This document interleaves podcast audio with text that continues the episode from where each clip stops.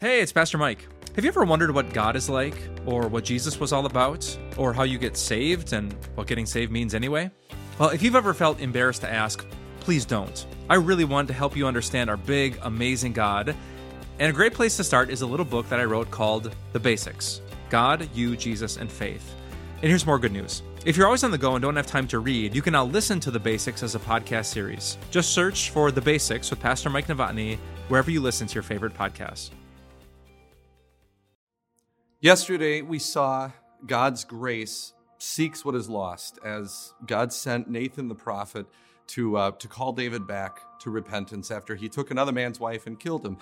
Today, we're going to see that God's grace finds what it seeks. Uh, so, God sent this prophet Nathan to David, um, and, and when Nathan got to David, he started by telling him a story.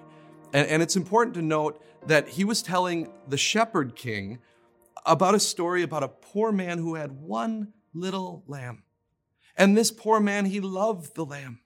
The lamb ate from his plate, it drank from his cup, it, it slept in his bed. It was like a daughter to him. And then a rich neighbor who had many sheep came and killed the poor man's lamb and ate it. God's grace is really smart. Uh, and Nathan, if he would have come at David with guns blazing, that would not have gone well. The puffed up King David would not have taken that well. Instead, Nathan tells him a story. Nathan's sword was within in, in an inch of uh, David's conscience before David even realized Nathan had a sword. And it's at this point in the account that David gets seriously religious. He explodes. The man who did this deserves to die. I wonder what his face looked like when Nathan pointed at him and said, You, you're the one. You did this. And then he laid it out.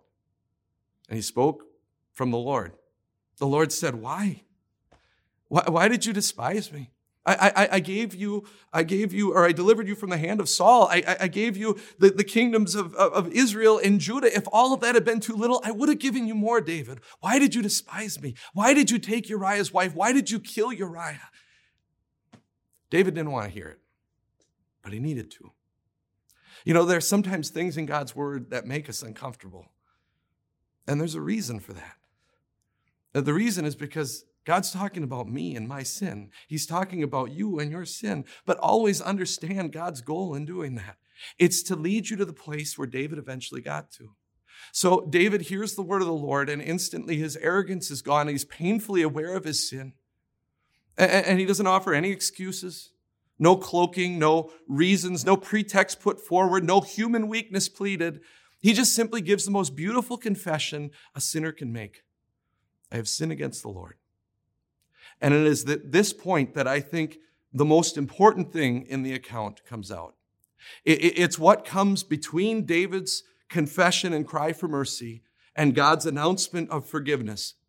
It's absolutely nothing. David cries out, I've sinned against the Lord. And immediately the Father in heaven cries out, The Lord has taken away your sin. You're not going to die. That is grace greater than all your sin. Did you see what just happened there? Grace found what it sought. And friends, this is God's message for you today. No matter what you've done, no matter what you've been, no matter what you are, your heaven, uh, heavenly Father is here to forgive you and wrap you in forgiveness and wrap you in his son's blood and, and, and, and present you as his own dearly loved child. The Lord has taken away your sin. You are not going to die. God took this faithless, foolish, fallen king and he forgave him. The end. I mean, there were consequences, earthly consequences to his sin, but there were no eternal ones.